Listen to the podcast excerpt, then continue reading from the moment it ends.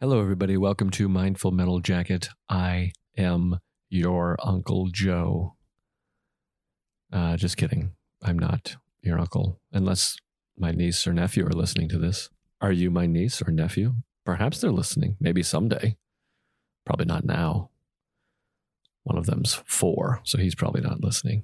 Another one's seven, and the other two are in prison. So, uh, thanks for listening, everybody. You are not my nephew or my niece, most likely, but you are listening. So, I appreciate that. This is the Mindful Metal Jacket podcast, and um, I hope that you're doing well. Are you? Reach out. Let me know. I mean, if you want, you don't have to. We don't really know each other, really. Maybe some of some of you I know. Anyways, I'm really bad at these intros. But, or maybe I'm not. Maybe they're just fine. Who says I'm bad? It's my show, right? Why am I holding myself to a standard of what? No one else has ever done the intros to this show. Why am I comparing? Compare and despair, as we say. Maybe I'm great at it. How about that? How could I not be? It's my show. You see what I mean. Anyways, I hope you're doing well. Weird times, strange times. It depends on when you're listening to this. Again, I always assume you're listening the day it comes out or the day I record it, but maybe you're listening to it 10 years from now and the times aren't strange at all. But then again, I guess all times could be strange based on perspective. Maybe these ones aren't strange. But at the time of recording this, we're in uh, seven seventh month of a pandemic. I think, I think. But it's not so bad. I don't know. I don't know where you are, where you're listening from. I'm in New York. We're doing okay. I think we're testing at under 2%. People wear masks here on the uh, the train and indoors. We have uh, some restaurants open, 25% capacity, I think. And, uh, you know, they take your temperature places. I don't know what that does or means. Doesn't seem to be meaningful at all, but whatever. You know, it's theater. But the masks seem to work pretty well. I know it's uh, controversial, but we got 8 million people here. Everyone's wearing masks, and uh, we're not seeing too many spikes except for the areas that they don't wear them. But now I'm off on masks. The point is, I'm walking around. I walk around every morning with my friend Gary Vider, who is a guest, and we have a nice chat and and um, been doing shows, lots of shows, and uh, it's okay, you know. But maybe you're uh, not in such a nice position, and I understand that. But uh, I'm just saying it, it could be a lot worse, and uh, we adapt. We're adaptive folks. So here's a fun tip that I think might help you. That's what you, you want, that's what you're looking for, right? Uh, anytime you're suffering, upset, depressed, mad, angry, sad, maybe not sad, but those other things, ask yourself, what am I trying to control right now? Hmm? Usually, if you're angry or very upset, you're trying to control something, somebody's reaction to something you said, or the pandemic, or a financial situation. Most likely, you're trying to control something that is out of your control. Sad is different. I mean, sadness is natural. That's part of being a living being. So we get sad, certainly. But uh, just make sure you're not trying to control something that's out of your control. And most things are out of your control other than your own actions. So there's a hot, hot tip right in your butt. Um, exciting uh, episode today. My friend Anya Marina is on, and uh, I love Anya. If you don't know her, maybe you should. She's a musician, singer, songwriter. She's fantastic. She has a new album out called Queen of the Night that I'm enjoying very much. I'm happy to be friends with her. She is um, I guess I met her. She was a friend of a friend. She had a podcast for a while with uh, Sam Morril and Phil Hanley, two of my close friends. And um, yeah, so she's sort of uh, around the comedy scene and a funny person herself and a very extremely gifted and talented musician who I love. And uh, I'm happy I know her and I'm happy she was able and willing to do the podcast. I enjoyed the hell out of our conversation. Uh, there might be some audio thing. I think her internet was kind of skippy, clunky. I don't know the words at the beginning, but um, I think it was a great conversation. I enjoyed the hell out of it. As you know, if you're a fan of the show, I never write down questions or thoughts. Really, it's just kind of a free form conversation, and sometimes it's easy and flows by. Other times it's a little tricky, and I get nervous, or I, you know, the conversation hits stops. Uh, this was one of those really easy, nice ones. It was uh, felt like a couple of friends catching up, which it was. Uh, we talk about our childhoods a little bit and some stories that we think may have affected us. And we talk about uh, sobriety. Anya's a sober person as well.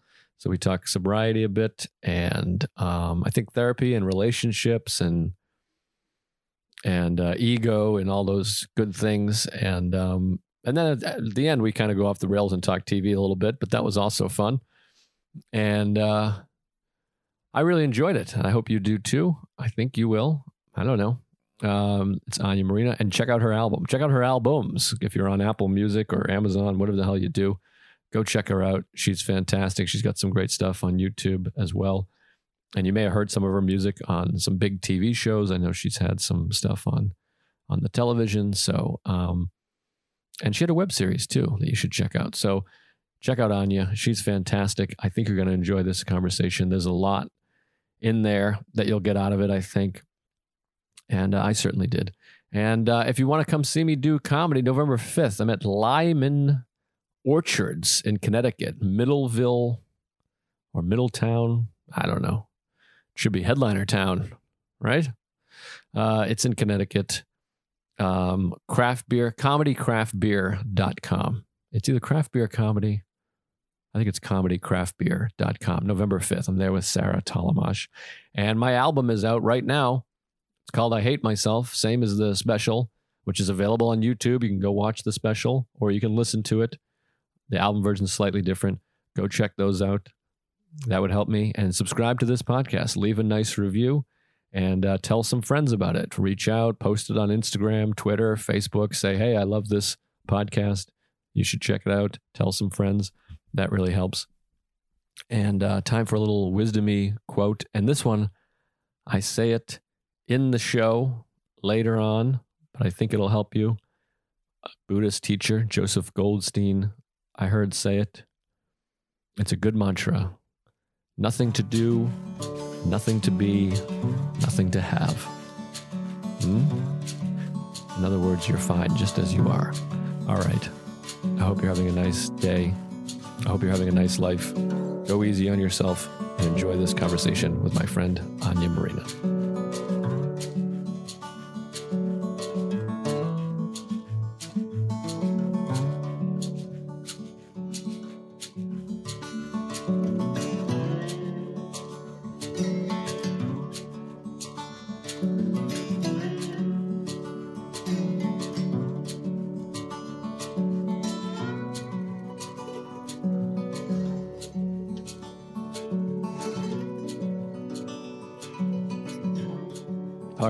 Live. We're here, a little delayed because my food didn't come.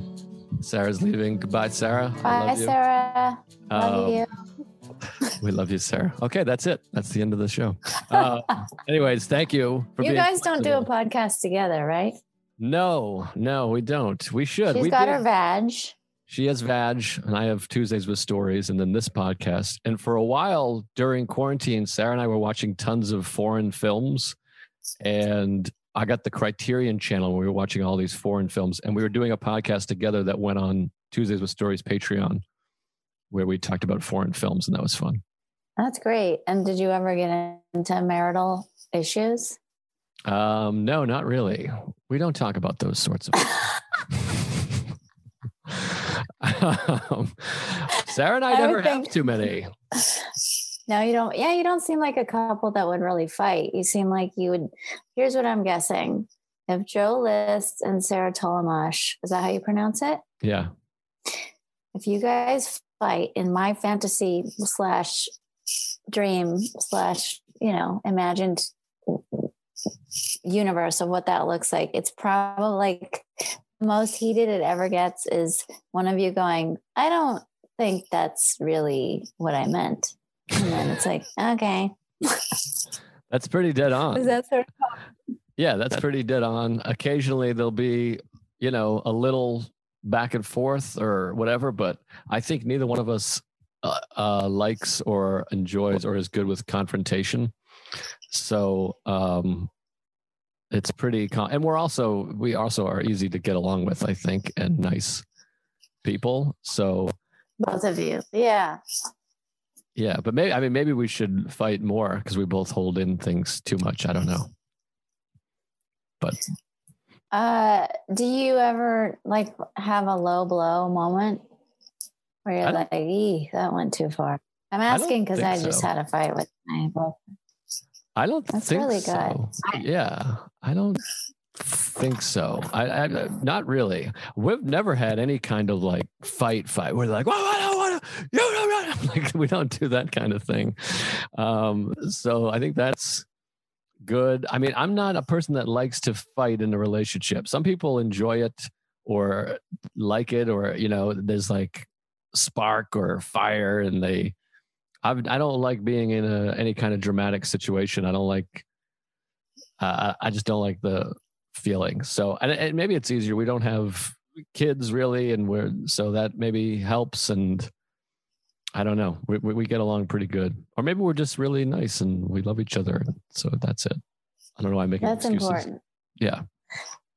No, I think there's it's overrated. The whole thing about like drama being exciting and yeah. romantic. I think that's not not the case. I'm lucky that you know my boyfriend and I we we don't fight a lot either, and we but we have we've had a couple of those, especially in quarantine you know. And I noticed, like, I always thought he was the avoidant one or like the the less committed one or the the hothead and it's, it turns out that it's me right right it's me and i've always thought i was so nice and like agreeable and easygoing and look at me i'm blonde i'm small i look nice I, am smiling. I see it when I'm looking at myself on the Zoom. I'm like, I'm a delight, but I am I'm difficult. well, I'll, have, to, I'll have to. I'll have to take your word for it. I've never found you to be difficult, but we're not. We don't know each other that well, I guess. But you've always been extremely pleasant uh, to me. So. Well, thanks, Joe. Yeah. Well, I'm a big fan of yours, and I, as as much as I know you, which isn't terribly a lot. You've been on my podcast that I had with Sam Morril, weren't, weren't you? Yeah, we know nothing with Sam and Phil. Yeah, Sarah and I were on together. Remember we did that that's right. You guys were on together. Um, you did such a good job uh, talking ab- talking a- about uh, twelve step programs. I remember I was like, he's a pro. At, like you're good at not overstepping any lines. Oh, thank I, you. I've thought about that many times in my life. Yeah. But um, why did I bring that up? Oh, I was just going to say I'm a fan of yours as well as being a friend. I mean, you're oh. special so funny and so good. I, I always, I mean, I've yours is one of the few that I've watched multiple times, just just like to show other people, to show my parents, like you got to see this guy. He's so funny. Oh, so congrats. Thank you very much. I appreciate it. You you you broke up just a little bit right as you started to talk about how great I am, which is which is the worst the worst timing for me. who, I, I, need I need this this. Um, but I'm gonna go sit over here where it's better. Uh, yeah, you're welcome. I was just saying you're one of the few people whose work I will show to other people multiple times, like my parents and whatnot. Oh, I appreciate Did that. come through before? Yeah, that was great. I just sent your um, new album to my niece, who's a, a, singer and, and wants to be a singer or songwriter. I think uh, she's 15 and and she's a a young singer who struggles with anxiety and depression and, and all those good things that it feels like we all suffer with now. And uh, I sent her your new album and she's enjoying it very much. I don't know if I texted you that or not. Oh, thanks. You might have. And I'm maybe bad at getting back to things. That's so sweet. I keep thinking about the youth of America and all they have, well, maybe even the world and all they have to grapple with now that I did not have to think about. Like I've met a couple preteens recently that I'll, you know, like children of friends of ours around here. And I'm just like struck by the stuff that they think about. Like they're so well read now with the internet and they, you know, not that they know everything, but like I feel for them the stuff that they're worried about. And, you know, I wouldn't be able to sleep at night either. Yeah, I just was reading right before this because um, there's a new David Attenborough documentary or, or movie where he's talking about you know the end of uh, the climate and our society societary collapse if we don't do something soon, which is well documented. And I was reading an article. Every once in a while, I'll Google climate change good news um, which i'll mention sometimes and then people just send me like climate denier articles and i'm like well that's not what i'm looking for.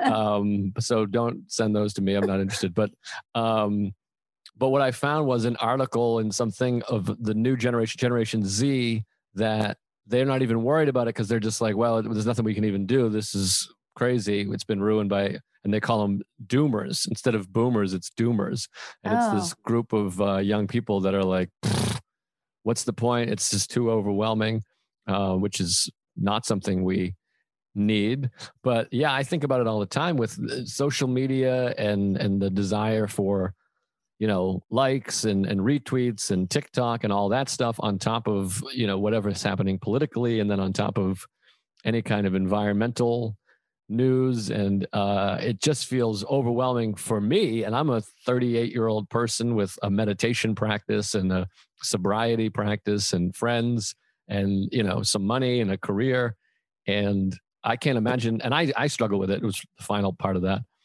hard. I struggle bad with it and go in dark places so i can't imagine what it's like to be a 14 year old who feels out of control in general without all those things. I know i was listening to them and i was just like one of them's 11 and the other one's i think 14 or 15 and they're just like we're fucked. Like we were all sitting around a campfire and they're just like i forgot they were joking about something. What was she saying? Kill me now or something like i didn't even know the phrase kill me now when i was 11 but she was delivering it with like you know she sounded like a comic or something. She's like just fucking shoot me kill me. Their parents are very lax. They let them swear, but um, they're these very precocious, cute kids. But they're they're already like one of them's like I'm pansexual, and the other one's like I'm a little lesbian. like, oh wow, that's cool. I guess like you already, you already. I mean, they didn't have. It was interesting. I mean, I definitely felt old listening to them. Like, all right, this is a whole new thing. I don't even think I knew what a lesbian was, or certainly not what pansexual was until uh, six months ago. Yeah, I was going to say I don't really know what pansexual is now. I mean, pan means uh, across, doesn't it? No, that's trans. Trans means like I think across. it means everything, like pandemic. Like oh right, pandemic. I mean, yeah. all. it's like boundless, boundaryless.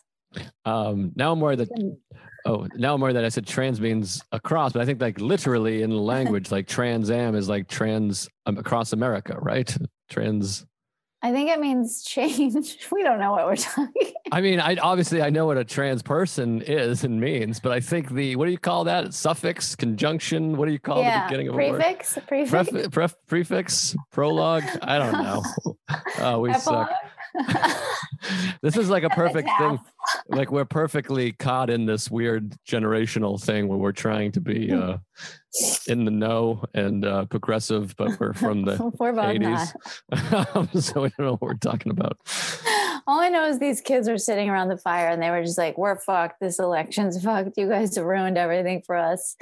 And I, I wanted to kind of say, like, hey, don't sweat it so much. It's going to be okay. But anything I thought to say, I stopped myself because it all sounded like a cliche or like a 12 step, you know, just adage that isn't going to come in handy to that. There really is something to this idea, though, of like just focusing on today, which has helped me get through this time.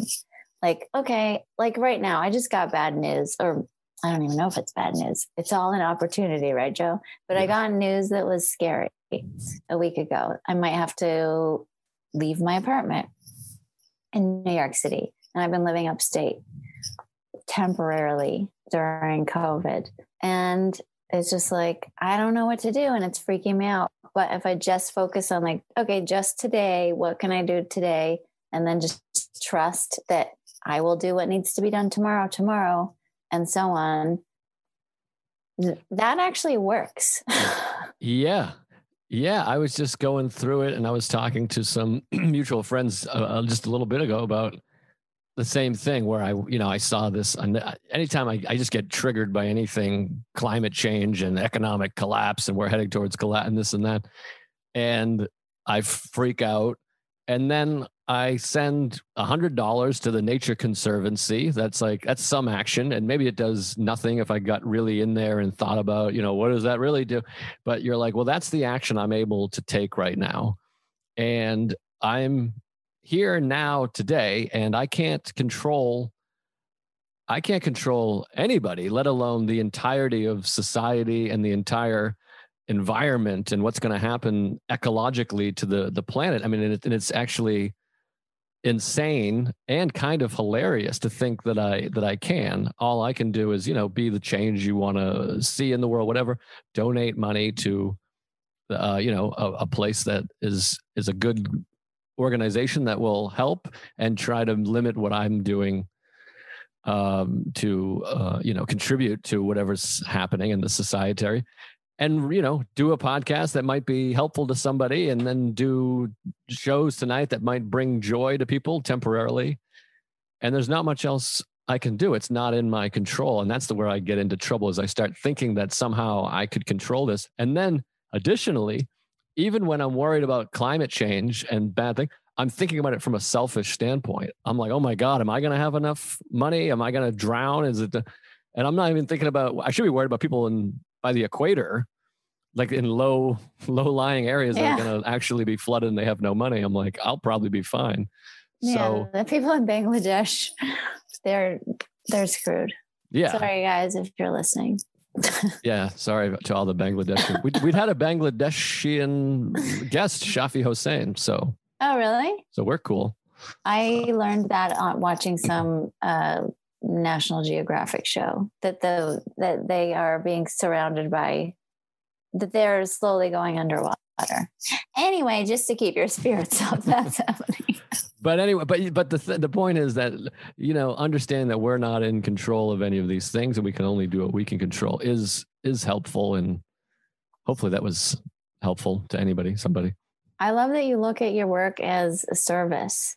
I forget I forget that like music can help people, you know, and I forget that what I do, I know it does. And I get the DMs about that, but it's weird. I've always had this cynical kind of voice that's like, is it really helping people? I don't know. I know that it must, and it does mean a lot, but it's sort of like one of those, it's like fifth on my list of reasons why I play music. I, yeah, it's it is important, I think, to um, remember that and it is not just some new age you know um whatever bullshit thing to think that we all do have an effect on the people around us which has an effect on the people around them which has an effect around the people on them and it's not long before you're a lot of people down the road. I mean everybody knows the feeling of going to whatever uh, a bodega or uh, you know a restaurant and then the the waiter's an asshole and then so you get mad at the waiter and then you leave and then you're mad and so you your wife gets mad because you tell her how annoying that guy was and then she eh, you know it is it really is we are really all are interconnected so putting out negativity does i think spread negativity and and and, and vice versa i think Oh, totally. I, I can, I'm working on that too, like not letting other people's bad moods affect mine. It's really hard. You know, if somebody's in a mood, it's so hard to detach and somehow like not take that on. I mean, on paper, it sounds like, of course, it's not like you shouldn't let that affect your mood. But you know, if I have, if I'm around family or or anybody close to me and they're having a bad day, it's like my first instinct is for some reason to like change that or be like, oh, you shouldn't be feeling bad. But it's so hard. Uh, one of my one of my close friends was saying, you know, give them the dignity of their own experience. I'm like, oh, give them the dignity of their own. Okay. So like if they're having like they're having a bad time, I can let them sort it out. I can say, like, I'm here for you, I'm listening, but then stop my impulse to fix or solve. And that's really tough for me. That's kind of what I'm working on. Is I find myself doing a lot of like, that sounds hard. yeah, yeah. I, I have the same thing, and and that's one of the things I have in in my relationship. We were talking about relationships, and the same thing in my mind.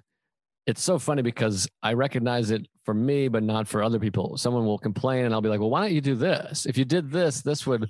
And I can tell they're annoyed because they don't want a solution. But I'm like, "Well, why are you telling me if you don't want a solution or help?" But then when I complain, people do the same thing to me, and they go, "You should do this," and I'm like, hey, I'm not asking you for help. All I right. want. So, it, eh, like everything, it's easier to see in other people. But yeah, sometimes that's all you need is, boy, that sounds awful. I mean, that's how I feel so often is just, I just want someone to be like, yeah, that does sound bad. That sucks. But you guys are comedians. I mean, I'm so interested in, in your, your gang of people, like your type of your species. Uh, I lived with a comedian, Nikki Glazer, our mutual friend for years. And you know i'm i'm friends with some of you guys um, in in this ancillary way and i do find that you guys all you're so hyper intelligent and you all seem to not to generalize but it's just something i notice many of you do seem to think in a certain way that i find different from how other normal people think. And and a lot of it does it's very literal. I don't know if it's on any kind of spectrum uh, Nikki did take a quiz though once that's like a quiz for the autism spectrum and she scored high. and it's like a oh, wow. simple, and a lot of comedians get this question right. I can ask you too. It's like an old Reader's Digest quiz.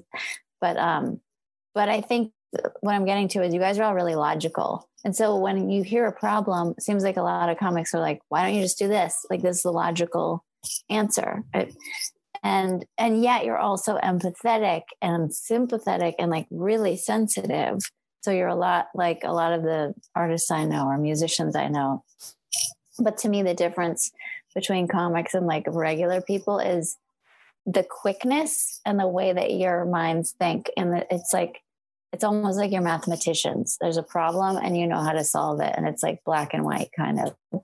Or you can see many different permutations of of an idea or opinion and it's like you guys can figure out so many punchlines from if somebody gave you a set of of of factors or elements you like quickly come up with a joke or roast joke. It seems like a lot of you work that way which is so interesting to me. It's not how my brain works. Interesting. Yeah well i guess I mean, it's it's hard because there's so much self-loathing too that I'm like, I think we're all idiots, and I don't even know what you're talking about. I feel like a moron. But I, there are moments uh, comedically where like I'm on a podcast or in a conversation, and I do think, wow, that was really fat. I just did an equation really quickly there, where yeah. you know someone says one thing and, and you just quickly, it it does feel like math. Um, so you talked, you talked about Phil. You had a podcast with Phil I was talking to our friend Sam Morril last night, and he was talking about how they were sitting around. There was a group of comics sitting around, and Sam was talking about how his father lives in artist housing, but he's not an artist. And Phil quickly said, Well, your dad's an escape artist. And he said it was like immediately. And then you're just like, that's one of those things where as, as, a comic, you're just like, wow, that's that's amazing. And like you don't even I don't even like laugh. I just sit there and I'm like, God, that's great and uh, an amazingly quick math, like problem solving. Um, I don't know how often it always pertains to legitimate problem solving, but certainly comedic problem solving. Uh, we're we're good with that for sure. But maybe we're good with regular problem solving as well. I don't know. That's so funny. Yeah, and Phil is dyslexic, so maybe he maybe his brain does work in that way. I mean, he's so great with one liners, and I feel like he's really great at um, fitting in like wordplay. And it's it probably comes from not reading so much as like hearing words and being able to like I don't know what I'm talking about. No, it makes sense. I mean, I was with you completely. I was like, okay, yeah, makes sense. I lost. I think I relate a lot to the self-loathing. Like I remember this IQ test that my dad gave me when I was little, like really little, like five. And he was like, uh, okay, here's a glass of water, and I'm going to uh, pour it into a really tall, skinny vase. I'm going to pour it into this short, little, fat cup. And it was the same amount of water. But he was like, tell me now which glass has more water. And he poured the exact same amount in each one. And, you know, of course, at five years old, I point to the tall, skinny one because it's a fucking trick question. right. Know? It looks like more water.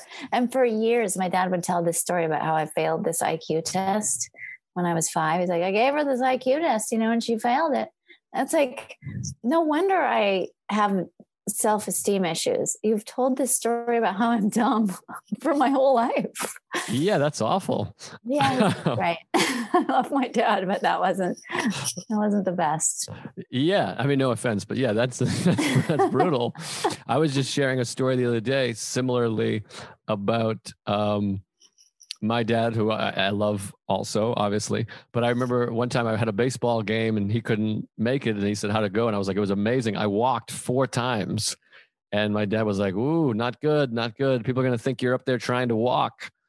and I was like, uh, it immediately took away my accomplishment and then made me self conscious of like, Oh, is everybody thinking about me? And then I was like, then I started like swinging at balls out of the strike zone because I was like, well, I don't want to walk. My people are oh, going to think I'm this bad.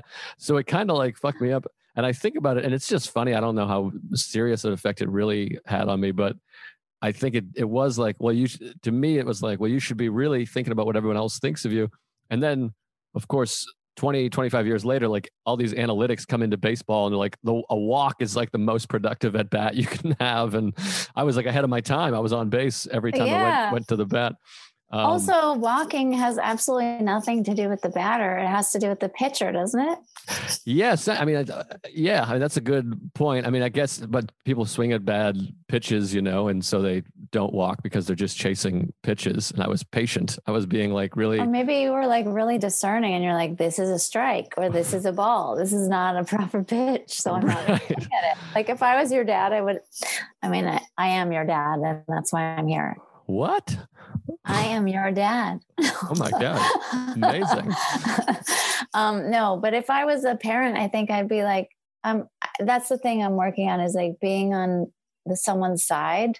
I struggle with this with my sister a lot. Like I'm always the the um devil's advocate, but it's like your dad should have been on your side. Like, ah, that's great. You you walked, you know, the the it's the pitcher whose fault it is or whatever. It's, or it's not something that you did wrong. It's not a deficiency.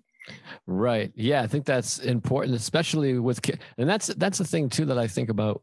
I have a niece and nephew a couple sets of nieces and nephews and i think about that like you want to be on the side of them and, and supportive and then you're like you're like is it bad to be too supportive? Am i gonna are they gonna be and i'm not raising them but you're like are they gonna be the person that thinks they're always right if i'm too on their side. So it it's so tricky thinking about the idea of being a parent or spending time with kids at, at all knowing how um, sensitive they are and, and sort of formable. And like i remember these things from when i was a kid. So they've had some effects. They were lasting in my psyche and memory. So it is so tricky to not try not to screw a kid up and try to give them the proper amount of support. And adults too i guess yeah, my therapist is always like, "Oh, you're definitely parents will screw up their kids. They just don't know what that moment is. Like the moment you had with the walk and the moment I had with the IQ test. Like you never know what your kid's to remember or be quote unquote scarred by. But so many things shaped me, like weird moments like that. I remember one, like I had a, I had a lot of I think eating disorder issues, but that came out in teenage years, which is, you know, sort of not that abnormal, I think, especially with women. But the more I learn, the more I'm like, oh, it's kind of cross gen cross uh gender gender cross gender Tra- back trans- to trans- transgender yeah. Oh god. I just want to get back to trans back to trans title of ep um no, my dad, when I was eight, I remember him. He was always weighing me all the time. And I think I, because I was their first kid and my dad's a really anxious person, he was just constantly weighing me. Like, I don't want to kill the kid. I want to make sure she's the right weight. And I was, I think I was probably on the skinnier side, but certainly not abnormally thin or anything. Like when I look back at pictures, I'm like, eh, I was like a a normal kind of skinny-ish kid, but not like bony or anything. But anyway, he was weighing me all the time, it seemed like. And um, and when I was eight, I remember him saying, like, I would always get, if I fell asleep, I would get carried to my bedroom. Like, I remember falling asleep in the living room or something, and my dad like carried me down the stairs. And he was like, he like put me over his shoulder and he's like, Oh, Jesus Christ, how much do you weigh now? And in my sleepiness, I was like, 48 pounds because I knew what I weighed because he was always weighing me. Right. And he goes, When you get to 49, I can't carry you anymore because I'm getting old or something like that. And uh, it was like looking back on it, it was like kind of a cute, no big deal thing to say. And you get to 49, you got to walk yourself down to your bed or whatever. But I remember in my eight year old brain clocking that and being like, don't gain weight. I don't want to get to 49 because I liked my dad like carrying me to bed, you know, as a little kid. It was like, oh, it's my bonding time with my dad or whatever. I want to be like a baby or I want to be cared for. Um, and I just remember thinking about that. Like, I don't want to, I don't want to gain weight. And that was like the first time I had that thought. And I think that was a really formative, weird, like snapshot in my childhood. And when I mm-hmm. told my dad about it years later, he's like, fuck, I have no recollection of this at all. And he's yeah. like, if I had known, I never would have said anything like that. Yeah, of course. And and hearing it, you're like, I can see why that would be traumatic for a kid who doesn't that who only takes it as I better not gain weight because I won't have this moment with my dad. But I also see where it's funny the idea to me of like your dad's like, all right, the one more pound is the difference of like I won't be able to. I mean, it's like a funny um joke, you know. Um, but that's what that's what I mean. It's just like anything like that, so innocuous. And most I think things that traumatize us or affect us, the other person doesn't even remember. I mean, how many times it's a, a whole separate subject, but I mean, how many times, you know, you're a sober person, I'm a sober person, where you go to make amends with someone for something you did when you were drinking, and they're like, "What? Yeah. I don't remember. I don't even know what you're talking about." And like, it, it's been just sticking in. I mean, which is almost like the reverse of what we were talking about, but similar, where it's like we do something, and you're like, oh, "I'm such a piece of shit. I said this thing," and and so often the person's like, I, I don't even remember that. I mean, uh, sure, all right, apology accepted, but I don't even know what you're talking. about. I can't believe you've been carrying this. It's so crazy, this stuff we torture ourselves with. Yeah, I had one where when I was 14, I crashed a friend's moped. And when I say crashed, I think I think the the mirror came off. I, I didn't know how to ride it and I accidentally revved it. We were on her driveway and it just quickly went down the driveway and then we skidded. I skidded and the mirror popped off. And I was so ashamed in that moment. I think I was like a sophomore or freshman in high school or something. I was so ashamed. She had just gotten this moped. It was brand new, hours old, and I ruined. I, you know, even as I'm telling this, I'm like, you're kind of exaggerating. I didn't ruin it, but the mirror popped off. You know, and I think the next day I gave her twenty dollars, and like I had all this shame about it for years, and then.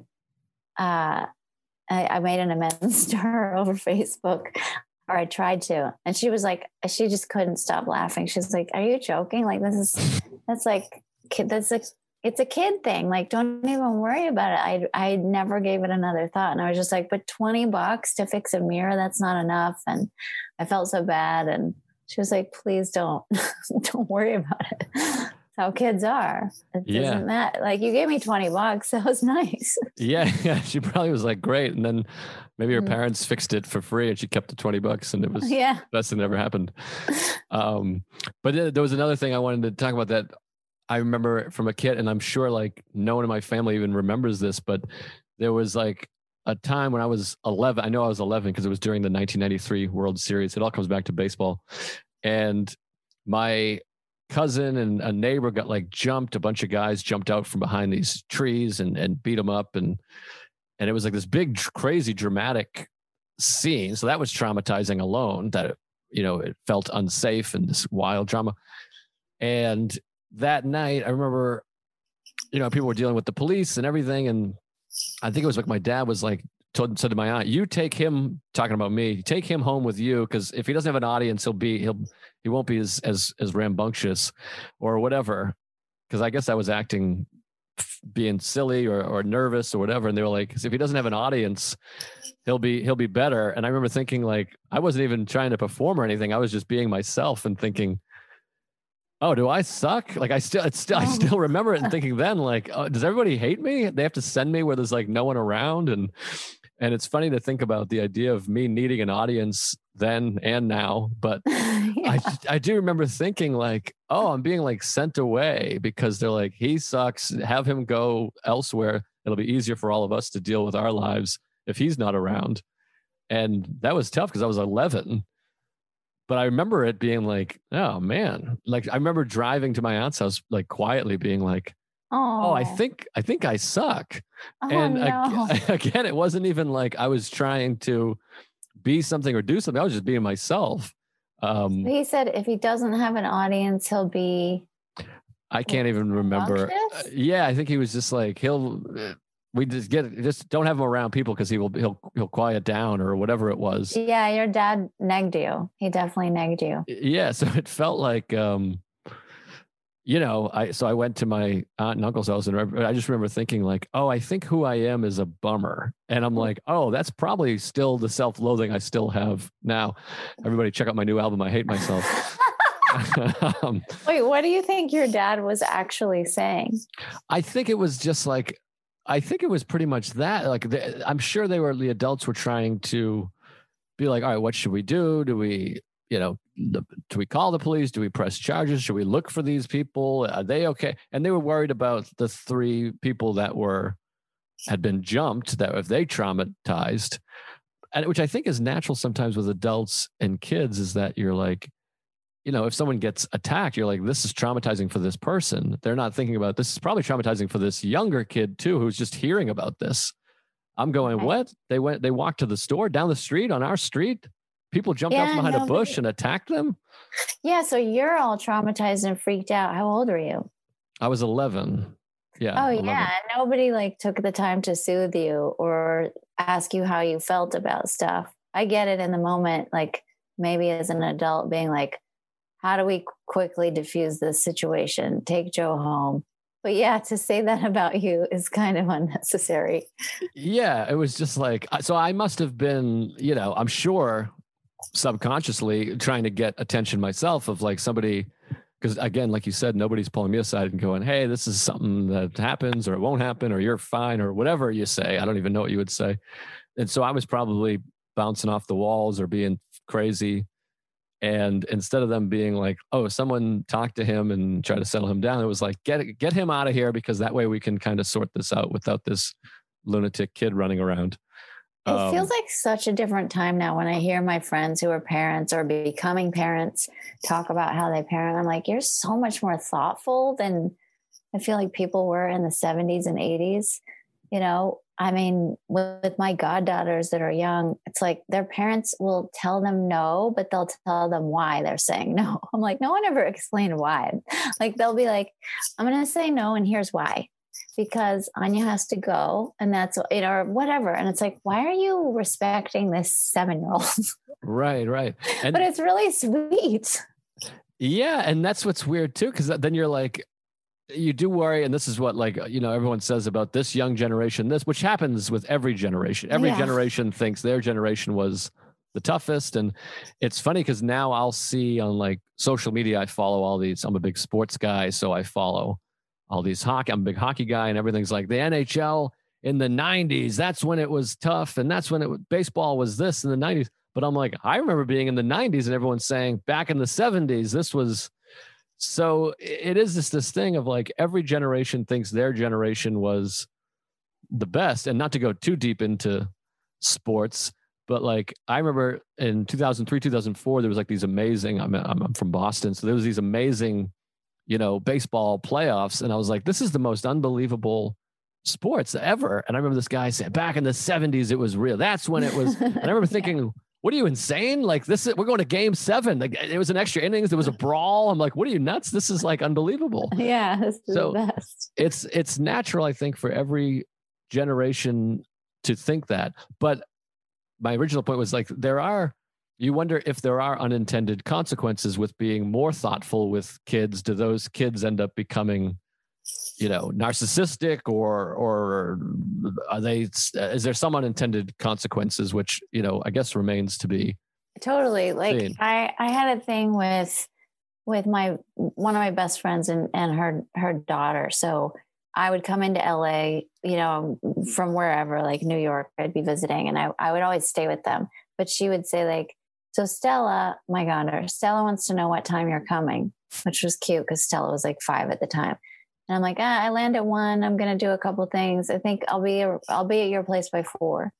And then I would do a couple things in LA, get stuck in traffic, and it'd be more like 4:30, let's say. And then I would text them and be like, "Hey, I'm to show up at 4:30."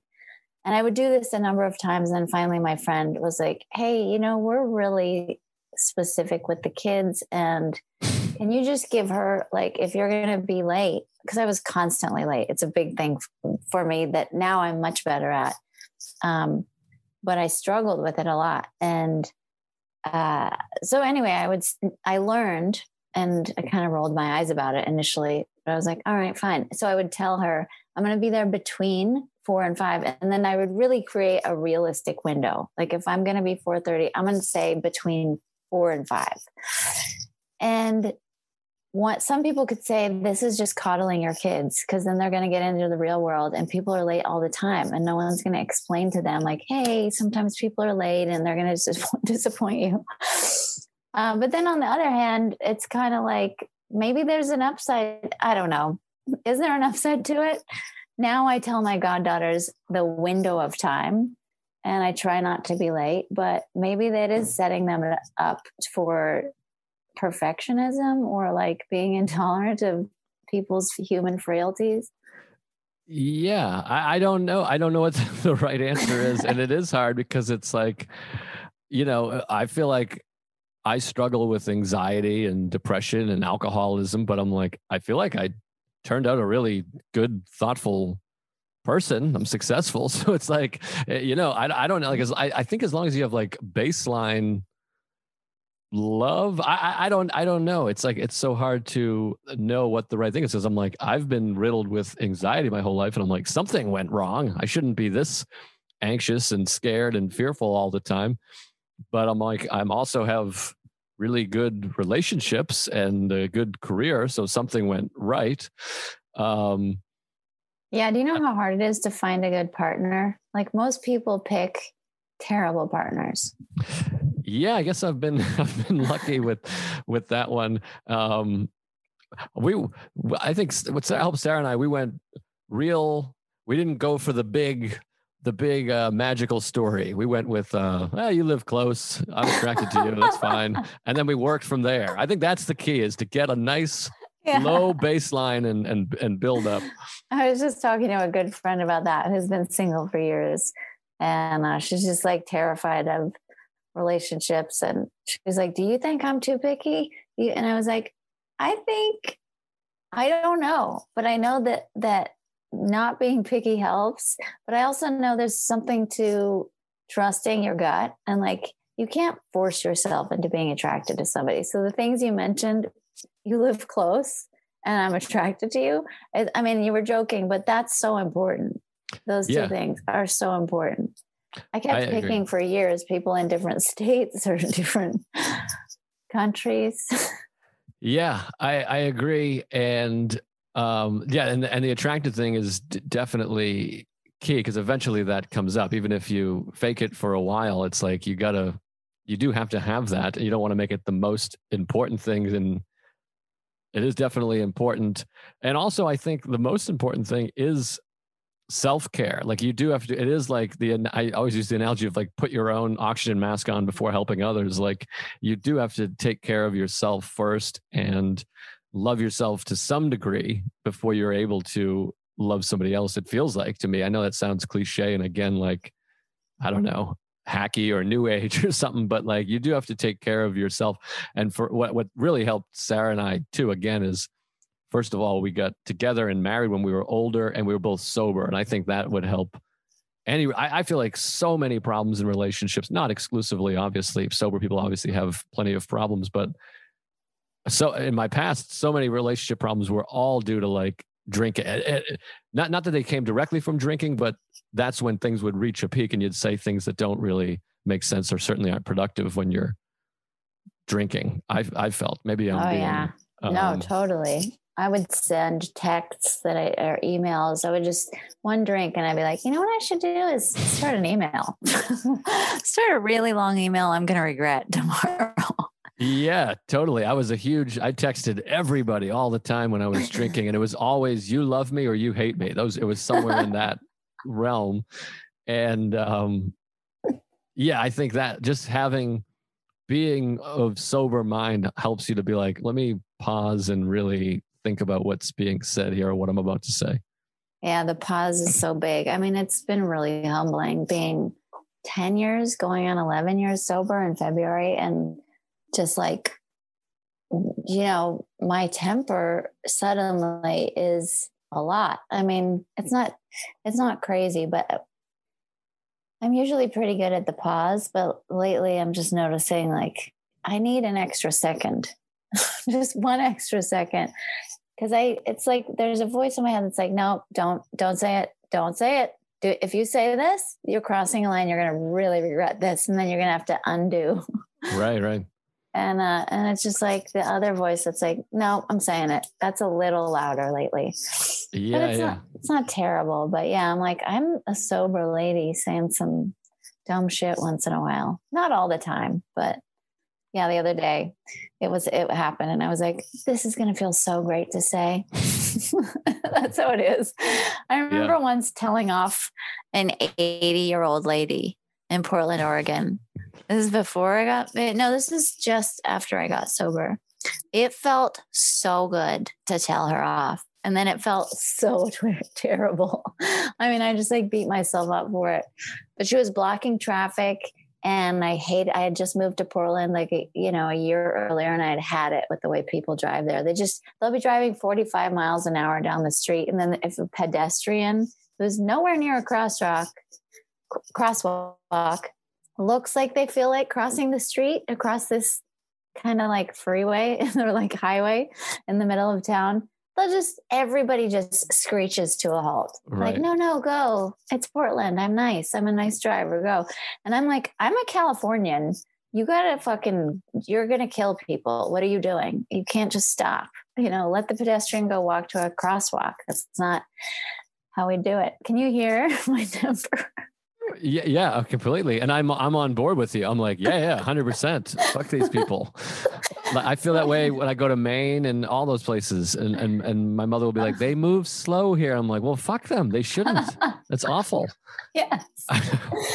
yeah, yeah. This lady was like blocking a whole. There were all these cars blocking, uh, like a similar kind of like fast thoroughfare. Let's call it. You know, forty mile an hour road and just everybody just stopped. And i was like what the fuck is this? And i i'm like trying to get into my gym. And then i realized they're all trying to get into my gym and they're all waiting for one car to pull out. Meanwhile there's 20 other spots in the parking lot. So they're causing this weird log jam because one idiot is waiting for someone to maybe pull out. They hadn't even started to pull out. They're just right. like i'm waiting here even though there's a huge so i pulled in around everybody and parked in one of the 20 spots and then some woman came out of her car and was like excuse me that's not the way we do it around here i don't know why a british lady was living in portland but she that's was totally fair and i just said well you're not doing it right and you're causing a huge traffic jam. And I keep walking into the gym and she's like, Well, that's not the way we do it around here. And I'm like, Well, you're not doing it right. You're causing a traffic jam. And she's like, you need to you need to what did she say? You need to um, be more polite. And i'm like you need to get a life. I forgot what came out of my mouth after that but it felt amazing. I felt like exhilarated and drunk and high. And i was just like yeah! and then i marched into the gym. And about five minutes later she came down and we were changing right next to each other in oh, the locker God. room. And i was like oh yeah i hate myself. I feel so bad yeah, it's not a great feeling. I mean, I've done the same thing. I think about there's a, a story I was just telling the other day, and in the moment of telling it, I was like, God, I should really find this guy and apologize. But I remember uh, this is years ago. I was in Key West in like 2006, and I was drinking. I mean, it was just a drunk, crazy trip. And you know, there's all these street performers in Mallory Square, and if you've ever been in, in Key West, and it's great. And there was this guy. He was a magician, like a street magician. He was doing like close up magic and I loved watching magic and I was drunk and just enjoying it. But then he started doing like old jokes like Rodney jokes and uh, you know whoever Henny Youngman jokes. And I, as a comic and a drunk, I was like, "Hey, that's not your joke." Like I started like basically heckling. I was like, "That's a Rodney joke." And I was like, "What? This guy's doing Rodney Dangerfield." And the guy was like, "Hey, I don't come down to your jaw." And whatever. I was like, "That's that's stolen too." I was like, "You're a thief. This guy's a fucking thief." And I made a big scene. And in my mind, I was like, "This guy's a he's a comedy thief. He's stealing from comics, and I'm going to ruin his show. He can't do that." and now I'm like looking back, I'm like, who gives a shit? What an asshole. Like, I'm like the biggest piece of shit. This guy's like doing magic. He's trying to make a living and he doesn't even have a venue to perform in. He's just performing on the street of Key West and like bringing joy to children. And I'm ruining his show because I'm standing up for like some kind of comedic integrity. And he's not on the Tonight Show. You know what I mean? He's just right. But I did have a funny line where I was like, "You're magic. You're magical, man. That's better than comedy. you don't need to do jokes," which I thought was a good point. And so You're I still, like his life coach. I'm still like, I still think, you know, if you're a magician, either write your own jokes or don't do jokes. You don't even need jokes. You, are doing Which- magic. Which magician does jokes? Yeah, I'm with you. Actually, I'm with the drunk Joe. All right, maybe maybe I was right. Fuck that guy. I should have punched him. but there it is a thing of like you know that thing we we say and this is good advice to anybody whether they have a drinking problem or not of like does it need to be said does it need to be said now does it need to be said by me and it is a thing of like i could have said it to him after his performance i mean does Yeah. it really do we really need to prevent this magician from doing rodney dangerfield jokes i mean That's so funny.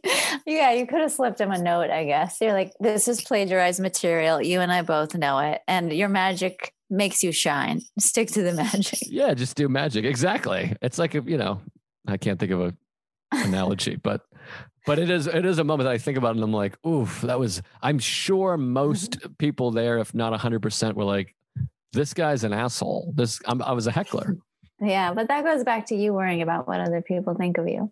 that's a good point Hey, did you ever see The Squid and the Whale? i did yeah a long time ago but yeah i love that movie Remember Jeffrey Eisenberg's character performs a Pink Floyd song on the talent show and passes it off like it's his own song? Yeah yeah yeah And his parents are like, honey, that is a great song. Like, you know, finally, like, I think one person's like, I think the teacher or somebody's like, that's not your song. Like, you're plagiarizing. yeah yeah That was such a great, weird moment that he thought he could get away with that. I think I used to do that like in my very early shows.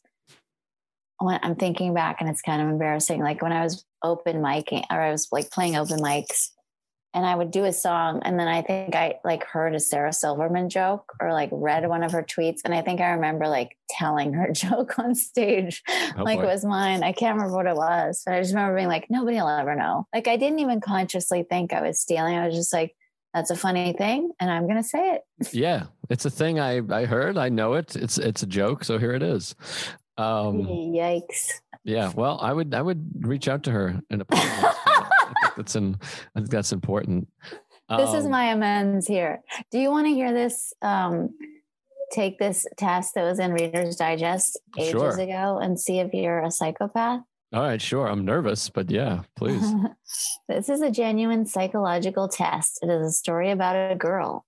While at a funeral for her own mother, she met a guy whom she did not know.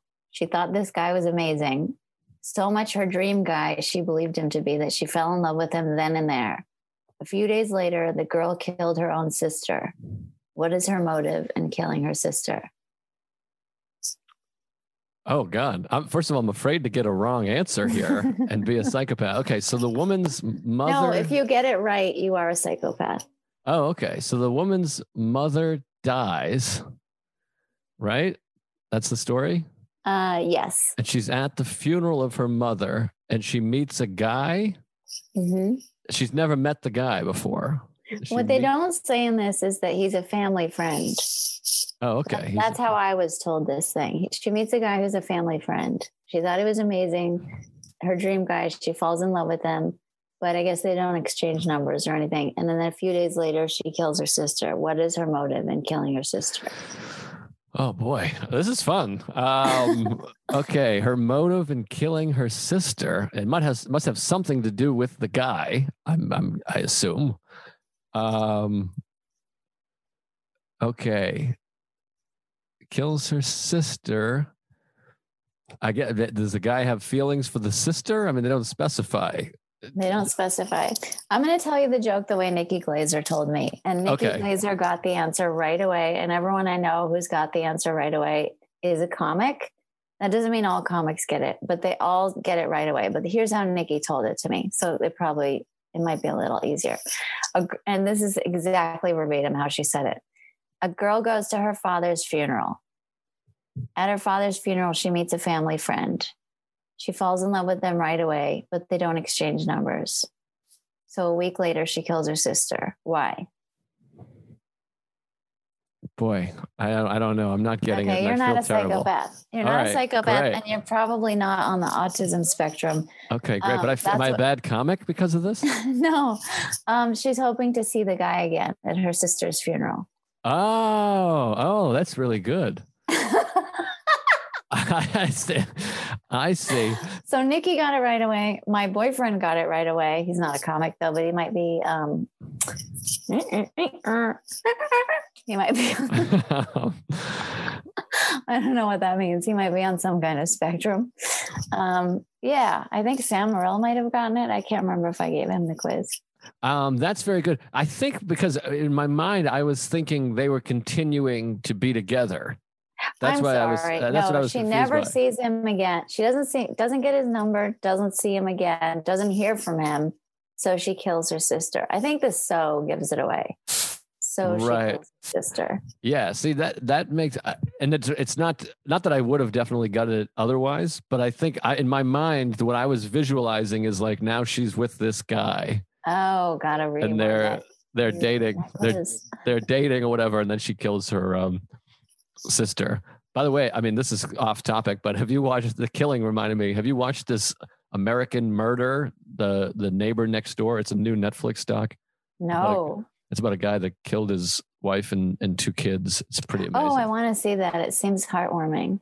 Uh, it's, it's really amazing. I don't know if you're into murder docs or not. Oh, where he's on the video and they catch him on the Ye- video and like or or he sees that they've caught him on video like loading the bodies into the trunk. Yeah, yeah, yeah, exactly. The next door neighbor, the neighbor immediately is like, "This something's up with this guy. This is crazy. He never acts like this," and it, it's pretty wild. But what's amazing is the woman, the victim.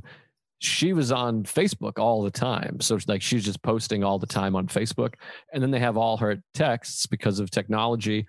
And then the cops are wearing body cams. So the whole thing is like all on video. Not the murder, but like the Right. movie is all all footage. It's it's pretty amazing. Um, but now now we're just way off topic. That's um, okay. Have you been watching The Vow about the NXIVM cult in Albany? I'm watching The Vow, but I started to get a little tired because it feels a little redundant. The, the from Yeah. a film standpoint, where it's like, okay, this guy's a piece of shit. I hate this guy, yeah. and now I just keep watching a guy that I hate doing more shitty things. Like I'm like, I, I think it could have been like four episodes. Totally. And why have they not gotten into the MLM part, like the multi level marketing? I want to see the money that people are spending on these workshops. And when do they cross over the line of being bad people and recruiting other people for the pyramid scheme? Like that's that part to me is like a huge hole in this whole story. Like, is it just Sarah and all the high level people that have to recruit others? Or because I think that multi-level marketing schemes are so shitty. Yeah, Half of half of my friends are involved in these essential oil things. I'm just like, what is happening, you guys? Have you Uh, seen this? no, I don't know. Oh God. Oh, there's a Netflix documentary. It's not great, but it's called Unwell, and it just talks about all these fads, like you know, uh, what's the ayahuasca and essential oils and health fads, and they talk about sort of the pluses and minuses of them. But there are all these essential oil companies that are basically pyramid schemes where you have to get in, re- spend thousands of dollars on all these oils, send sell them to people, and then recruit a bunch of your friends to do the same. And it like kill it ruins people's lives. Jesus. Like it's hard to get out. I mean, Okay. Trying to look on the positive side, I guess it's people trying to better their lives. They're looking for a solution to their lives. But I think this is what I think a lot of times with like, I'm really into obviously meditation and Buddhism, and we talk about that a lot on this podcast. But it's like when you really start hearing like solutions, you're like, oh, that doesn't sound fun. It's like just sit and let whatever is happening be, and that's and, and just acceptance. And you're like, acceptance. And you're like, I, I want to take a pill. I want to use an oil. Can yeah. I squirt an oil on my face, and then that's better? And it's actually just eh, you know accepting things and and maybe asserting yourself in relationships and or, or whatever. It, it's I don't know. What what do you we got we got to start to wrap up. But are, you a hopeful person for society? And what what gives you hope? I am a hopeful person. What gives me hope is the evidence. Someone, I have this piece of art at home. I wish I could remember something like "Faith is the evidence in things not yet seen." I forget what the quote is, but my friend Ian, who's who's a great guy, uh, an artist, made it for me, or he made it, and I I stole it. I bought it, but it's not. I think what gives me hope is that I have evidence when I look back at the past. I have evidence that everything is working out, and I like I like this mantra: everything is happening for me, not to me. So even this thing that I told you about, the the bad surprise that I might have to leave New York, leave my apartment, which I really did not want to do. Maybe that's an opportunity. Maybe that's a gift. And I have to believe that it's happening for me, not to me. Because before I stopped drinking, I saw everything like I'm a victim. All these guys that are cheating on me, they're jerks. I'm losing all these jobs. And instead of like, oh, I'm like, this is an opportunity to look at why did I pick this person that's like totally incapable of having a relationship? Or why did I pick this job where I wasn't being valued or I was surrounded by people that are toxic. Like, you know, starting to take responsibility for my life. So I am hopeful. I love Byron Katie. I don't know if you know her at all. Mm-mm. But I think she's kind of like in our in, in studies and teaches a lot of the stuff that we're talking about. And you know, a like minded person, but she has this thing called the work, and it's just four questions. And I refer to that a lot. Like, the number one question is, is this true? Like this thought that I'm having, is it true? And then number two is like, can I be absolutely sure that it's true? And then three is, who am I when I believe this thought? And then four is, who would I be without this thought? And that helps me so often. Like when I start thinking about it's the end of the world, we're going to have a civil war, climate change, we're fucked, you know, I'm just like, is it true? Can I absolutely know this is true? Then the answer is almost always no. Right. So, but who am I when I believe that thought? I have insomnia. I am uh, so anxious. I hate the world. I hate everybody. you know, who would I be without this thought? I'd be hopeful. I'd go take a walk. I'd enjoy my boyfriend. I'd walk the dog. I'd make a meal. I'd read a book. You know, it doesn't mean I'm ignorant. It just means like really get real. And yeah. right now, I don't know that that's true. And like you said, take the appropriate action, like you donated to that nature conservancy, and then let go of the results. That was a really long answer, but I think I am hopeful. No, that was a great answer. I appreciate it. I might have you have you text me the name of that person again, Katie. Something oh, I Katie. Will. Yeah, Byron Katie. Um, I love that answer, and that's all wonderful and helped me. So, and then, uh, like you said, that not um, having being being without that thought also allows us to be more of service to other people, which is to me uh, the way that we kind of get through this as a society is, is everybody kind of approaches things from a place of service and, and thinking about other people. And I heard a great great uh, Buddhist thing the other day that I loved that um, Joseph Goldstein was saying, who I love, he's a great Buddhist teacher, and he had a mantra of nothing to do, nothing to be, nothing to have is uh, like a thing you can tell yourself when you're just sitting mm-hmm. is like there's nothing i have to be or need to be. I don't uh, i'm just me and there's nothing i have to do right now and there's nothing i need to have right now and I, you kind of remind yourself of that.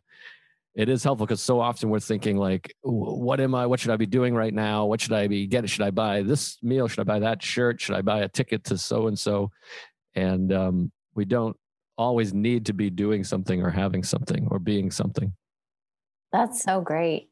You know, I just put out this record, and so many well meaning friends are asking me the same question. And it's like, how are your streams doing? How's the how's the record being received? Is it being received well? And I'm like, I don't know. Like, I don't know.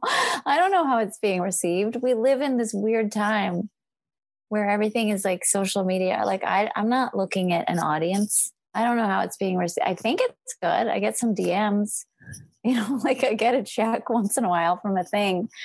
Um, so I never know how to answer that, but that quote you just said is going to help me. Like, not, I don't have to be anything or do, you know, it's like I just have to put out my work in the way that I want to put it out and be happy with it. Yeah, and know that it's it's helping somebody and somebody's enjoying it. And I've listened to the record a couple times and enjoyed it very much. So, oh, um, oh, thanks. That yeah. means so much to me. Yeah, nothing beats someone you're a fan of liking your stuff too. So I feel lucky. All right. Um, all right, Anya, thank you so much. This is a great episode. I enjoyed it. I hope you enjoyed it. I hope people at home enjoyed it. And uh, I loved it. I love you. Give my love to Sarah. And uh, thanks for making me giggle. You are the best. Oh, thank you, Anya. I appreciate it. All right. Take care. And thanks so much. Mindful Metal Jacket is hosted by comedian Joe List, produced by Joe List edited by Matt Kleinschmidt. Executive producers Robert Kelly and Matt Kleinschmidt for the Laugh Button Podcasts.